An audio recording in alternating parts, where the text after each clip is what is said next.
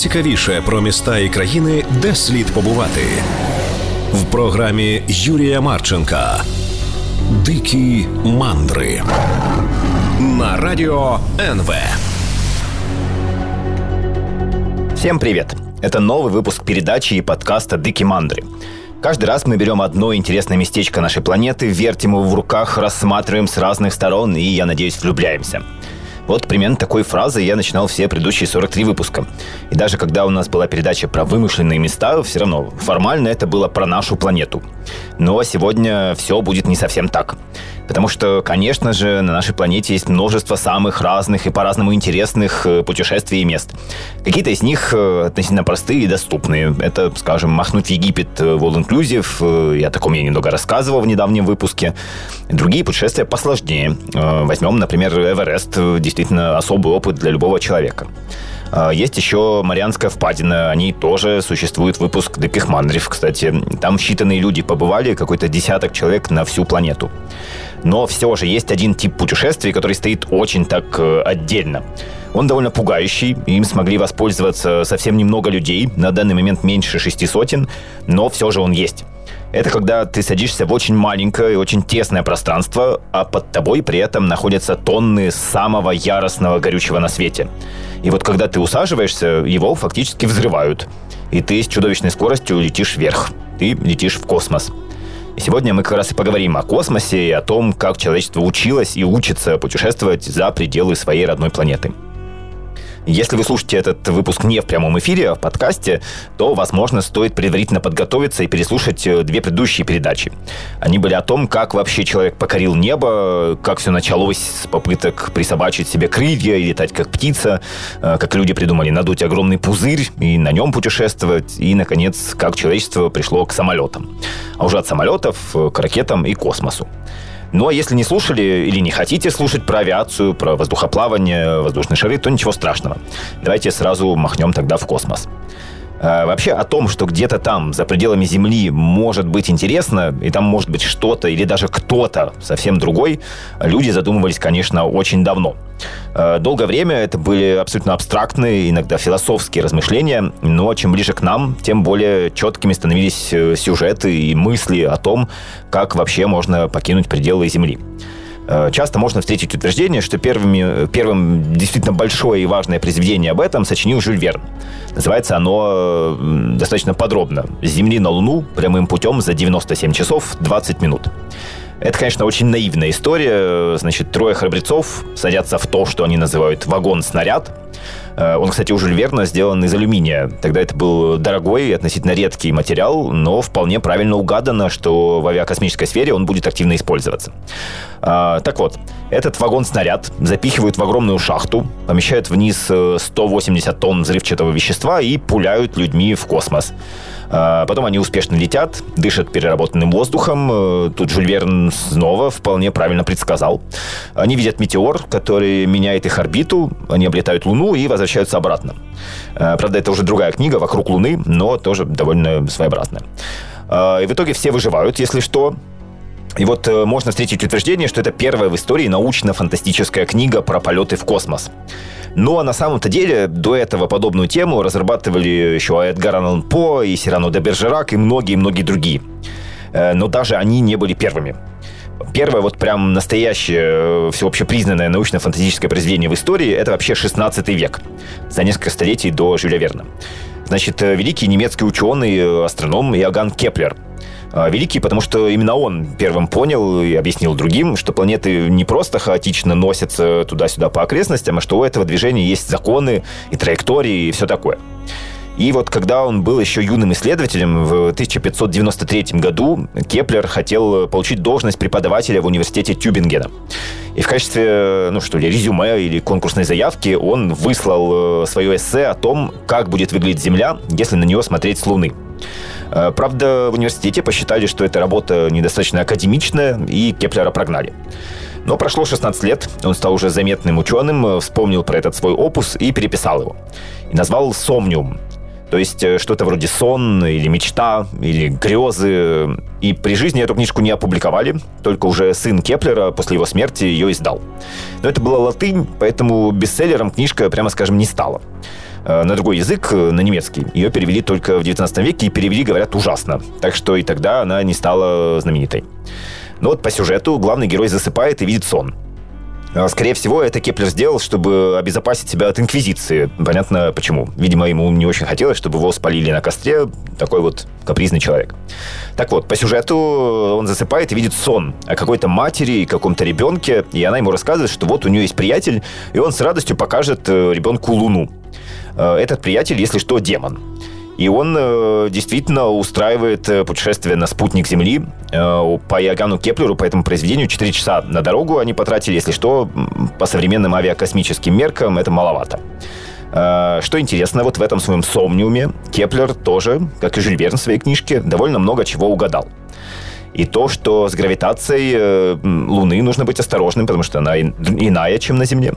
Э, и диаметр спутника он почти точно указал. Он насчитал 1400 немецких миль. На самом деле 1451. Э, а еще попал, что температура на Луне бывает разной. Вот цитирую Сомниум.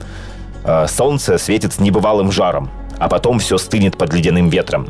Здесь бывает невыносимое пекло, в 15 раз горячее, чем в нашей Африке и холод, какого не знает Земля. Еще Кеплер э, угадал, ну или точнее правильно догадался, что небо на Луне всегда черное и днем, и ночью. Э, правда, в главном Кеплер промахнулся. Он считал, что на Луне есть жизнь. А ее, похоже, как мы сейчас можем судить, э, похоже, все-таки нет. Но, тем не менее, Сомниум — это действительно знаковое для человечества произведение, хоть о нем не так много и знают. Потому что вот э, просто послушайте слова великого астронома Иоганна Кеплера 500 э, лет назад. Это же настоящее пророчество. Человек создаст корабли и паруса, пригодные к космическим ветрам. И всегда найдется тот, кого не испугает пустая бездна межпланетного пространства. Давайте же опишем астрономические условия для тех, кто скоро совершит такое путешествие. Вот он взял и описал. Молодец. Так что, если вам вдруг интересно, как человечество только-только начало размышлять о покорении космоса, то Иоганн Кеплер – Сомниум. Но самое удивительное, что и это еще не самое начало. А об этом после небольшой паузы. Дикие мандры на радио НВ. Мы возвращаемся в самые, наверное, необычные путешествия, которые только возможны для землян. Это путешествие за пределы Земли, в космос – так вот, я сейчас перескажу сюжет одного произведения, а вы попробуйте угадать, из какой оно эпохи. Значит, главный герой отправляется путешествовать с напарниками по морю. В определенный момент поднимается настолько мощный ветер, что корабли подхватывает воздух и уносит на Луну. Там обнаруживаются местные жители, которые ведут войны с императором Солнца, причем войны за колонизацию Венеры – при этом в обеих армиях э, есть специальные искусственно созданные организмы, что ли. Э, ну, то есть, если очень условно, то биороботы. Э, император Солнца побеждает в этой войне, и главные герои возвращаются на Землю. То есть тут есть путешествие в космос, роботехника, колонизация других планет, встреча с внеземной жизнью и натуральные звездные войны. Довольно неплохой набор для научной фантастики, ну, скажем, середины 20 века, правда? какой-нибудь такой сферический э, Айзек Азимов в вакууме. Но на самом-то деле это книга под названием «Правдивая история» э, древнегреческого автора Лукиана Самосадского. И ей почти 2000 лет. Э, кто-то считает это первой научной фантастикой в истории, кто-то нет. Но как бы там ни было, история, конечно, очень яркая. Э, в целом это была сатира Лукиана на то, какую чепуху иногда писали другие авторы. Вот даже Гомера он пинал таким образом. И временами сатира это была довольно жесткая. Э, есть такой древний энциклопедический словарь под названием «Суда». Ему около тысячи лет. И вот э, за эту самую сатиру про Лукиана там написали вот так, цитирую. Лукиан Самосадский прозван богохульником и злословцем за то, что в его диалогах содержатся насмешки над божественным. Говорят, что умер он, растерзанный собаками, ибо боролся против истины. И в самом деле он нападает на христианство и надругается нечестивец над самим Христом. За эти бешеные выпады ему было уготовано достойное наказание в этом мире, а в будущем вместе с сатаной он получит в удел вечный огонь. Э, как там у него вышло на самом деле неизвестно, но, тем не менее, в истории он остался, в том числе как автор, возможно, первой научной фантастики в истории, с некоторыми оговорками. Э, ну и довольно символично, что теперь у Лукиана есть свой кусочек на Луне, о котором он писал. В 1973 году в честь него там назвали кратер. Э, вот уже в нескольких передачах до этого я вздыхал, что очень часто прогресс происходит благодаря войнам и в целом агрессии, насилию. Э, вот и в космонавтике также, потому что во многом история ракет — это история оружия. Причем э, тоже довольно давняя. Вот если выйти на улицу и провести какой-нибудь убогий, но все же социологический опрос о том, когда началось ракетостроение, то, скорее всего, вспомнят, ну, там, 20 век, может быть, конец 19 -го. Но на самом-то деле первые ракеты использовали еще древние китайцы. И возможно, что аж пару тысяч лет назад. Это были большие стрелы или, может быть, даже копья, э, к которым крепили как бы трубку с порохом э, и поджигали ее. И вот по всем современным критериям, да, это именно ракета, потому что реактивность и все такое. Э, такие конструкции или приспособления использовались, например, при осадах укреплений, когда их пуляли через стены, чтобы все поджечь и всех перебить. Но китайцев нужно похвалить, они не только для войн использовали ракеты, но и для пиротехники, для фейерверков и других таких э, огненных развлечений. А есть еще легенда про Вань Ху. Э, ну, то есть некоторые считают, что не легенда, а какой-то реальный случай, но вряд ли. Э, и все же я и расскажу. Значит, это 15-16 век. Китайский чиновник прикрепляет к своей табуретке два больших воздушных змея и аж 47 ракет. Потом он поджигает ракеты и летит в космос. Э, ну, точнее, по плану он должен был туда полететь. Вместо этого вся конструкция вместе с Ваньху сразу же взорвалась, и он разлетелся на молекулы. Вот, э, возможно, именно так сложилась карьера первого в истории потенциального космонавта и пилота ракеты. Э, кстати, про еще одного потенциального ракетчика, родом из Османской империи 17 века, можно послушать в предыдущих выпусках «Диких мандрев», тех, которые посвящены истории путешествий по воздуху. Их легко найти в интернете. Э, постепенно порох и ракеты проникли из Китая в Европу, и тут возникает такой Конрад Хаас, родом из Вены. Это 16 век, и это, ну, по-настоящему прорывные идеи о ракетостроении. Э, он написал работу обо всем этом, которую нашли только в 1961 году, и она, в принципе, многих поразила. Потому что уже 500 лет назад он довольно грамотно рассуждал о том, что ракеты могут быть многоступенчатыми, э, что летать им хорошо бы на жидком топливе, и даже что внутри может сидеть человек. И э, даже вот если на его чертежи э, посмотреть 500-летней давности, то там вполне современные силуэты ракет и даже сопла абсолютно правильной формы. Э, Конрад Хаас много рассуждает о том, что у ракет может быть два применения. Как оружие, ну и все-таки для мирных целей. А заканчивается эта его книга, чуть было не потерянная, но, к счастью, найденная, такими словами. «Э, «Я советую больше мира, а не войны. Чтобы ружья спокойно лежали, чтобы не стреляла пуля и не горел порох. Этот совет дает вам Конрад Хаас». «Э, хороший совет, Конрад, спасибо. А был еще такой Казимиш Семенович – про него самого не так уж много известно, точнее, известно нормально, но все зависит от того, где вы находитесь. А, если вы в Польше, то это великий польский теоретик артиллерии. Если вы в Беларуси, то это великий белорусский теоретик артиллерии. Ну и в Литве тоже понятно, какой он теоретик артиллерии. А, вот Семенович в 1650 году опубликовал книгу «Великое мастерство артиллерии», которая была настолько грамотно и толково написана, что ближайшие, ну, практически два столетия по ней учились артиллеристы по всей Европе. И в том числе там он рассуждал и рассказывал о разных ракетах. Э, книга оказалась настолько успешной, что он то ли написал, то ли был в процессе написания второй части, где уже окончательно должен был все разжевать. Но эта книга исчезла, и сам он тоже, видимо, умер. И в Польше есть даже версия, что Казимежа Семеновича выкрали и убили, а продолжение уничтожили или спрятали. И что это сделали цеха металлургов и оружейников, чтобы он не выдал их секреты. Но, как бы там ни было, Казимиш Семенович э, действительно великий белорусско-литовско-польский э, ученый, который на пару столетий определил, какой в Европе будет артиллерия и ракетостроение. Ну а что с ракетами и космосом и всем вот этим вот было дальше, мы поговорим после небольшого перерыва. Дикие мандры на радио НВ. Мы возвращаемся в космос самый межпланетный выпуск «Диких мандров» и продолжаем говорить о том, как вообще появились ракеты, как они дошли до современных МКСов и SpaceX и кабриолетов с манекенами, которые порхают по космосу. Долгое время ракеты довольно активно использовались в войнах.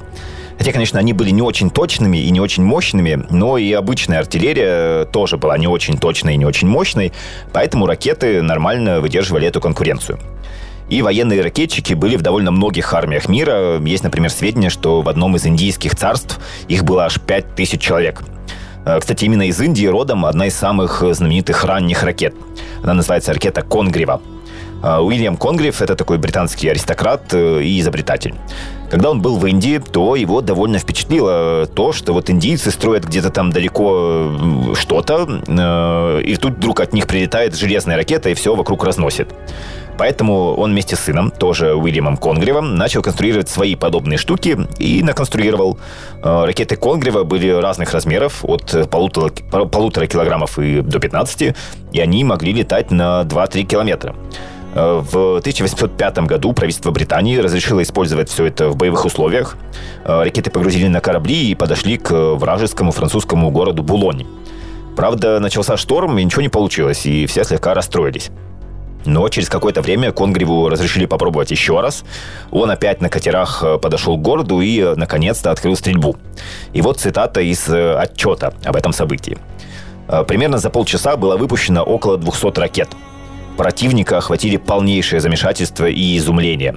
По нам не было сделано ни единого ответного выстрела. А спустя 10 минут после первого пуска выяснилось, что весь город охвачен огнем. Э, французов так эта атака шокировала, что они полностью засекретили любые данные об этом и не разрешали рассказывать, что же случилось такого ужасного в Булоне, просто чтобы не сеять панику среди своих же солдат и мирных жителей.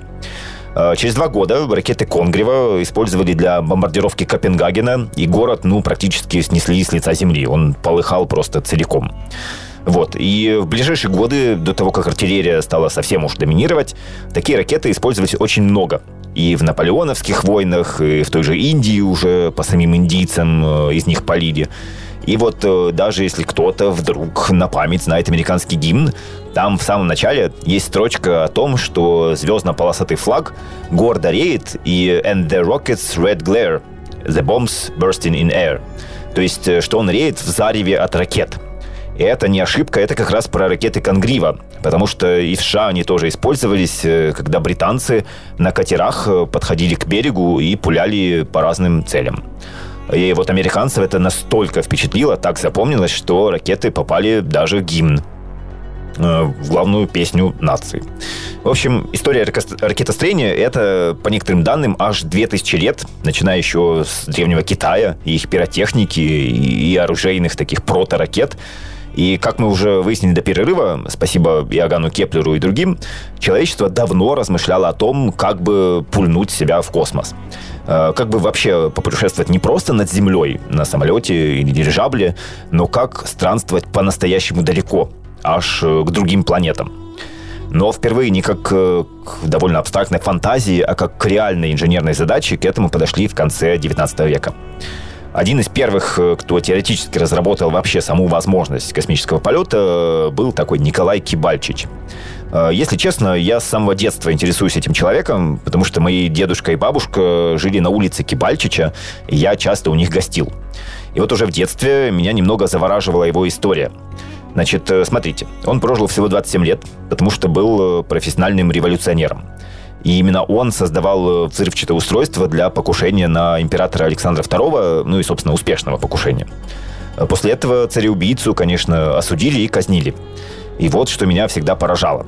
Значит, э, арестовали и осудили его 17 марта 1881 года. А казнили 3 апреля, через две недели. Но в промежутке, в тюрьме, он успел проработать и записать идею ракетного летательного аппарата с пилотом внутри – он вполне разумно сформулировал, э, как воспламенять топливо, то, что его нужно подавать в камеру сгорания постепенно, что вектором тяги можно и нужно управлять, ну и все такое ракетостроительное. А, в общем, он придумал космическую ракету. А, придумал, и через пару дней его казнили. Вот, э, вот это я понимаю, насыщенные дни у человека. Убил царя, изобрел ракету, был казнен. И это все за пару недель. Э, Кибальчич напоследок очень просил отправить его чертежи в Академию наук, но, к сожалению, ему отказали. И только через 40 лет эта работа была опубликована.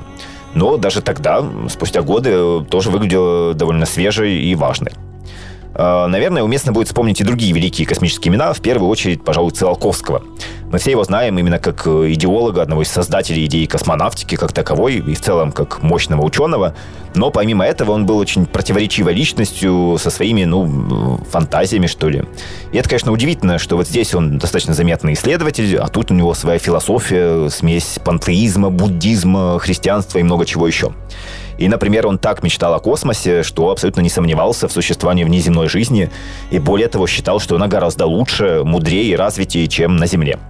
Исходя из этого, вроде как он даже немного не взлюбил землян, потому что вот они, по мнению Циолковского, были не очень качественными живыми существами. И, кстати, Циолковский сам писал фантастические романы, правда, своеобразные, в которых тоже утверждал, что на других планетах, конечно же, есть жизнь. А, в Америке тоже были свои яркие ученые, которые занимались ракетостроением. Например, стоит вспомнить Роберта Годдарда, который еще в 1914 году получал патенты на разные изобретения в этой сфере. А первую небольшую ракету на жидком топливе запустил в 1926 а, Вообще многие считают, что это и есть настоящая дата рождения ракетостроения. Тогда а, она поднялась на высоту 12 метров и пролетела 56 метров. Причем в истории этот запуск остался благодаря записи Годдарда, которая звучит так. Первый полет ракеты, использующей жидкое топливо, был произведен вчера на ферме тетушки Эффи. Э, так что первый космодром в истории человечества имени тетушки Эффи. Э, ну а еще именно Годдард придумал реактивный гранатомет, и базука это, в принципе, тоже именно он. Но самые продвинутые разработки были все же в Германии. У этого несколько факторов, и один из них, э, как ни странно, заключается в том, что Германия проиграла Первую мировую войну. И по условиям капитуляции немцам не очень-то можно было развивать армию и разные виды вооружения. Но когда подписывали договор с этими ограничениями, ракет просто еще не существовало, поэтому их в списке запретов не было. В том числе и поэтому немцы активно взялись развивать свое ракетостроение, а к чему это привело, мы поговорим после небольшого перерыва. Дикие мандры на радио НВ. Мы возвращаемся в космос. Точнее, в один из самых экзотических способов путешествовать на ракетах. Скорее всего, многие слышали про Фау-2. Это первая в истории управляемая баллистическая ракета на жидком топливе. 14 метров в длину, максимальная скорость 1,5 км в секунду, дальность полета 320 километров, вес 13 тонн. То есть это прям большая штука. И для тех времен это абсолютно невероятная техническая мощь. Немцы успели создать 12 тысяч ракет Фау-2, из которых весомую часть выпустили по Великобритании. Э, правда, на самом-то деле это не было прям уж сильно эффективное оружие. Э, более того, некоторые немцы потом размышляли, что, возможно, весь проект был э, ошибкой потому что союзники такого внимания ракетам не уделяли и просто методично размазывали немецкую промышленность и армию с помощью бомбардировщиков. Но Гитлер был одержим идеей вот этого оружия возмездия, поэтому огромные усилия и деньги тратились именно на ракеты. А, но это действительно была довольно пугающая штука, и когда первая Фау-2 прилетела и взорвалась в Лондоне, то англичане даже не сразу поняли, что произошло, потому что не было самолетов, не было воздушной тревоги, и тут вдруг взрыв. Поначалу даже думали, что это газопровод взорвался, то есть просто бытовая авария, но нет. Потом Фау-2 начали прилетать снова и снова, и определенный, конечно, психологический, и не только психологический эффект это дало. А, считается, что всего от вот этого оружия возмездия в Британии погибли 2700 человек. А, был такой нацистский министр, как раз занимался вооружениями, Альберт Шпеер. И он позже в мемуарах писал, что поддержать Гитлера в его упоре на Фау-2 было одной из его главных ошибок в жизни – и вот он сравнивал, что чтобы сбросить такое же количество взрывчатки, как американцы только при помощи своих бомбардировок Б-17, то пришлось бы построить 66 тысяч ракет Фау-2. Это, конечно, было невозможно. Эти ракеты, несмотря на то, что для своего времени они были абсолютно гениальными, все же были не очень эффективными. Э, не очень точные, не очень надежные, ну и все такое. Когда Германия проиграла войну, то главный ракетный конструктор Рейха Вернер фон Браун с коллегами сдался американцам.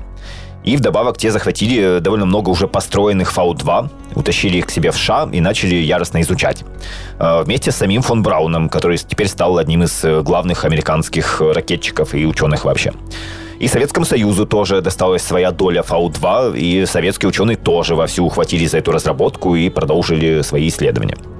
Э, в послевоенные годы Фау-2 модернизированные продолжали запускать уже с исследовательскими целями.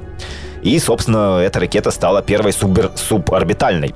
Причем это еще в 44-м немцы сделали, аж на 188 километров вверх ее запулили. А в октябре 46-го ее запустили уже американцы на 105 километров вверх. И, что особенно интересно, запихнули внутрь фотоаппарат, который постоянно делал снимки. И это первые в истории кадры Земли, ну, в принципе, можно сказать, что из космоса. Э, дело в том, что вообще-то нет единого мнения, где заканчивается атмосфера и начинается уже космос. Вот в НАСА, например, считают, что это 122 километра. А не так давно ученые США и Канады насчитали, что 118 а Международная авиационная федерация полагает, что ровно 100 километров.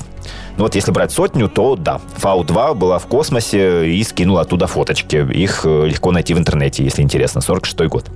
А, до этого, кстати, самый рекордный снимок э, был с высоты аж в 5 раз меньше, 22 километра. А, в 1947 году на Фау даже полетали первые космонавты. Это были мухи-дрозофилы, и вряд ли им понравилось. А, в 1949-м тоже американцы запустили на этой ракете э, макаку, э, которая, к сожалению, погибла при возвращении из-за парашюта, который не раскрылся. Э, вообще у животных космонавтов не всегда удачно складывалась судьба, но об этом мы, наверное, поговорим уже в следующем выпуске, который явно нужен, потому что я дошел вот только до середины 20 века, а время эфира уже почти закончилось. Э, в Советском Союзе тоже активно ковырялись Фау-2, и в частности ее потомком, э, внуком можно считать ракету Р-1В. В 1951 году ее запустили с различным научным оборудованием и, главное, с живыми существами это были собаки. Причем э, к тому, что это должны быть именно песики, пришли не сразу. Там была серьезная дискуссия и куча споров по поводу того, кого уже отправлять. Э, может быть, лабораторных крыс э, или тех же мух дрозофил, которых американцы запускали. Обезьян тоже предлагали. Правда, обезьяне капризничали и срывали с себя датчики и в целом вели себя паршиво. Поэтому в итоге решили, что собачки и спокойные, и послушные, и дрессированные, поэтому пусть летят именно они. Их э, долго и тщательно отбирали, тренировали, приучали к э, вот этому полетному контейнеру, в котором они должны были находиться. И если вы сейчас подумали про белку и стрелку, то нет. Это было еще за 9 лет до вот этих знаменитых зверушек. Тогда выбрали двух э, самых обычных дворняжек по имени Дезик и Цыган. 22 июля 1951 года рано утром их усадили в ракету и отправили в космос. 101 километр вверх чудовищные перегрузки, э, вот вес их тела из-за ускорения увеличился в 5 раз, пульс подскочил в 4 раза, и было песикам совсем не весело. А, но зато потом они аж 4 минуты полетали в невесомости. И парашют, к счастью, нормально в этом случае раскрылся, так что собаки успешно вернулись на Землю. И все тесты показали, что они нормально перенесли полет и никак особенно не пострадали. А, это многих успокоило, потому что было не очень понятно, что вообще будет происходить с организмом в невесомости, ну и в космосе в целом. Вот э, спасибо большое песикам, они показали, что и люди, наверное, тоже не развалятся на части от такого полета. Правда, в отличие от белки и стрелки, которые через 9 лет стали первыми живыми существами на орбите, Лезик и цыган не прославились. Все эти эксперименты были просто беспощадно засекречены, и про них узнали уже через много лет. Так что свою долю славы эти великие собаки недополучили. Э, более того, Десик еще и э, очень рано погиб. Буквально через неделю после первого полета он с уже другой собакой участвовал еще в одном. И там, к сожалению, парашют не раскрылся. Э, зато цыган жил еще долго и всех бесил.